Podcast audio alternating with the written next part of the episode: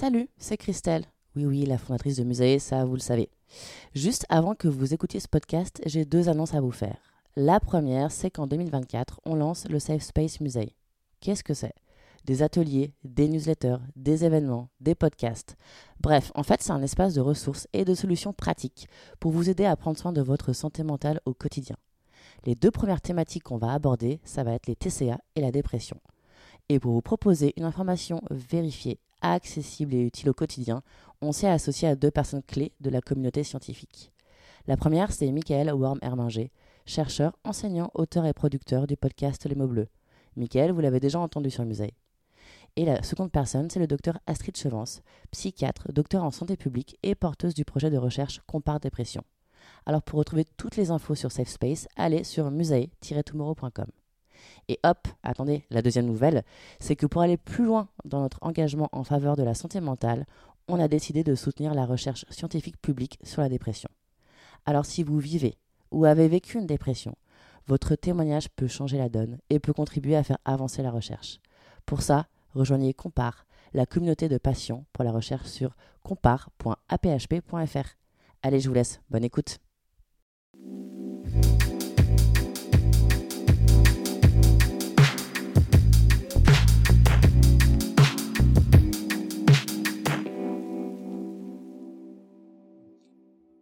Hello la famille, quel bonheur de vous retrouver, vous m'avez manqué. Aujourd'hui, on va parler de résolution. Et ouais, en plein mois de février, parce que pourquoi pas ? Et avant de parler de résolution, on va parler de bilan. Dans l'épisode Zone Grise sur les fêtes de fin d'année, Laure Elisabeth et Christelle le disent. Il y a des gens pour qui c'est merveilleux et d'autres pour qui c'est l'enfer sur Terre. Ça inclut les bilans. Alors commençons par se féliciter, c'est important. Bravo, bravo, bravo à nous, la famille. On a survécu à deux mille vingt-deux, soyons-en fiers. Alors, je dis survécu parce que je suis une drama queen, mais est-ce que je mens ? Bravo aux personnes qui ont réussi à se détacher de l'actualité. Mais pour nous autres qui avons gardé la tête dans la tempête, quelle violence, quelle fatigue ! Ça commençait à devenir long pour moi. Malgré beaucoup de belles nouvelles et de beaux projets, j'avais envie, j'avais besoin d'un nouveau souffle. Et ce souffle vient avec la nouvelle année. Bah oui, on va pas se mentir. Comme le dit très bien Christelle Tissot dans l'épisode « Premier mois en collab avec My Little Paris ». L'humain aime bien les nouveaux départs, les cycles, parce que ça ouvre une boucle et ça la referme, ça permet de faire des bilans. Moi, j'avoue que j'adore ça, la rentrée. Qu'elle soit en septembre, en janvier ou le jour de mon anniversaire. Pourquoi ? Parce que je me sens légère. Ça me fait du bien de laisser des trucs derrière moi, même si j'ai aucune idée de ce qui m'attend. Finalement, dans ces moments-là, je me sens un peu comme l'héroïne d'une comédie américaine, souvent romantique, certes, diffusée vers quatorze heures, quatorze heures trente sur T F un ou M six, héroïne qui attend une promotion, mais en fait, coup de théâtre très inattendu, se fait virer alors que c'était l'élément le plus efficace de la boîte, ou bien elle démissionne parce qu'elle l'a prise pour une idiote. Bref, cataclysme car gros changement imprévu, mais perspectives infinies. Je dresse toujours un bilan avant, bien sûr. Alors oui, la notion peut avoir quelque chose de stressant. Mais figurez-vous que cette année, j'ai appliqué pour la première fois de ma vie ce que j'appelle le bilan positif. C'est un concept que j'ai inventé moi-même et je n'en suis pas peu fière. Alors peut-être qu'il existe ailleurs parce que ça n'a rien de révolutionnaire, mais je vous le partage. Le bilan positif, c'est assez génial parce que l'idée, c'est de tirer une conclusion positive de l'année qui vient de s'écouler. Clairement, c'est pas toujours simple, surtout si l'année a été catastrophique. Moi, en deux mille vingt-deux, comme toutes les années de ma vie depuis que je peux rêver, j'avais des projets. J'avais même trop de projets. Et au trente et un décembre deux mille vingt-deux, j'ai pu constater que je n'en avais réalisé aucun. Absolument aucun. Zéro, que dalle, que chi, nada, walou, nothing, bro, nothing. J'ai bien entendu penser à paniquer, mais j'ai vite réalisé quelque chose.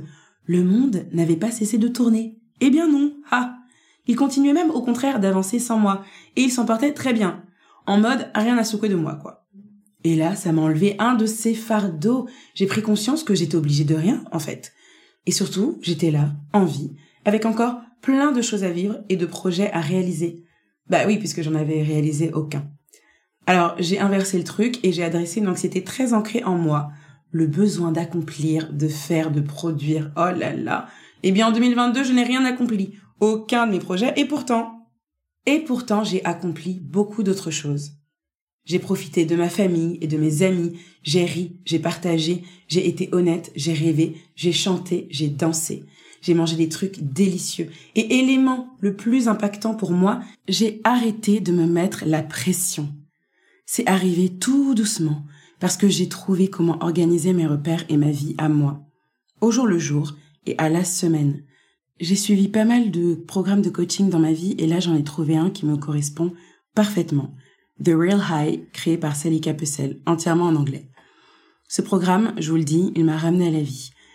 Il donne des outils quotidiens pour aller bien et aller mieux en accomplissant chaque jour des choses simples et surtout réalisables. Et pour les personnes comme moi qui ont tendance à trop embrasser et mal étreindre, bah c'est parfait, c'est merveilleux. Par exemple, pourquoi est-ce que je ne me féliciterais pas de me lever le matin, de faire la lessive ou de gérer des trucs administratifs chiants? J'ai décidé de mettre du sens dans toutes les petites choses de la vie, de tout célébrer. Eh bien, je peux vous dire que cette sensation de satisfaction, une fois n'importe quelle tâche accomplie, est inégalable. Je recommande vivement. Je vous en parlais dans un épisode précédent, l'action fait un bien fou.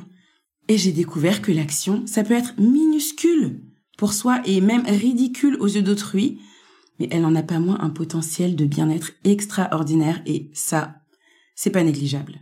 Et c'est donc dans cet état d'esprit que je suis entrée en deux mille vingt-trois, en mode « I am the queen of my life », sereine, avec mon bilan de projets inachevés, et prête à commencer, essayer, vivre, accueillir de nouvelles choses. Oui, ok, mais lesquelles? Quelle résolution prendre pour le savoir? Alors, vous ne serez peut-être pas surpris, je prends pas de résolution, hein. J'ai complètement arrêté. Après trois ans à m'inscrire pendant un mois ou deux dans des salles de sport où je n'ai jamais mis les pieds, je me suis rendue à l'évidence, ça ne servait à rien. Les résolutions, ça m'insupporte, ça me fait souffler, ça m'énerve. Et j'ai cette aversion aux injonctions qui fait que ça m'est très difficile d'en prendre. Mais bien sûr, j'avance dans ma vie, j'évolue, j'ai des rêves, des objectifs, et vous l'aurez compris, des projets. Donc comment on fait? Parce que c'est assez idéal, comme je le disais plus tôt, d'avoir ce renouveau, ce bilan, ce début qui nous lance dans le grand bain de la nouvelle année. Alors vous l'aurez remarqué, hein, déjà ici, je fais ma rentrée en février, c'est pas pour rien. C'est pas parce que certaines personnes se lancent dans l'aventure tout feu, tout flamme, dès le premier janvier, qu'on doit faire pareil.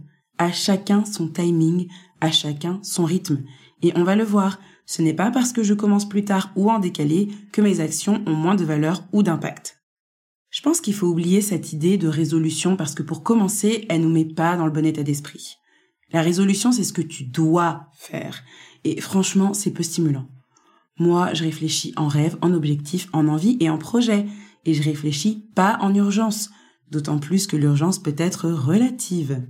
Exemple. Imaginons que je me sente épuisée, que j'ai besoin de repos et de sommeil. C'est physique, c'est physiologique, j'arrive plus à me concentrer, j'ai la flemme d'aller à des événements et j'arrive plus à écouter les gens. Ce que je peux mettre en place tout de suite, ce sont des mécanismes de repos. Je peux éteindre mon téléphone plus tôt le soir et si ça me stresse, je préviens ma famille et mes amis qui pourront pas me joindre à partir d'une certaine heure. Lire, écouter un podcast ou de la musique avant de me coucher pour développer un petit rituel et habituer mon cerveau à ce nouveau rythme. C'est spécifique. C'est clair et c'est un processus plus doux que d'écrire dans un carnet « Être plus en forme »,« Bullet point »,« Être plus en forme »,« Bullet point »,« Dormir plus »,« Bullet point »,« Être au taquet ». Est-ce que vous me suivez? C'est plus palpable, en somme. Autre exemple. J'ai mal au dos, je suis vite essoufflée ou je me sens déprimée. Une bonne solution, faire de l'exercice.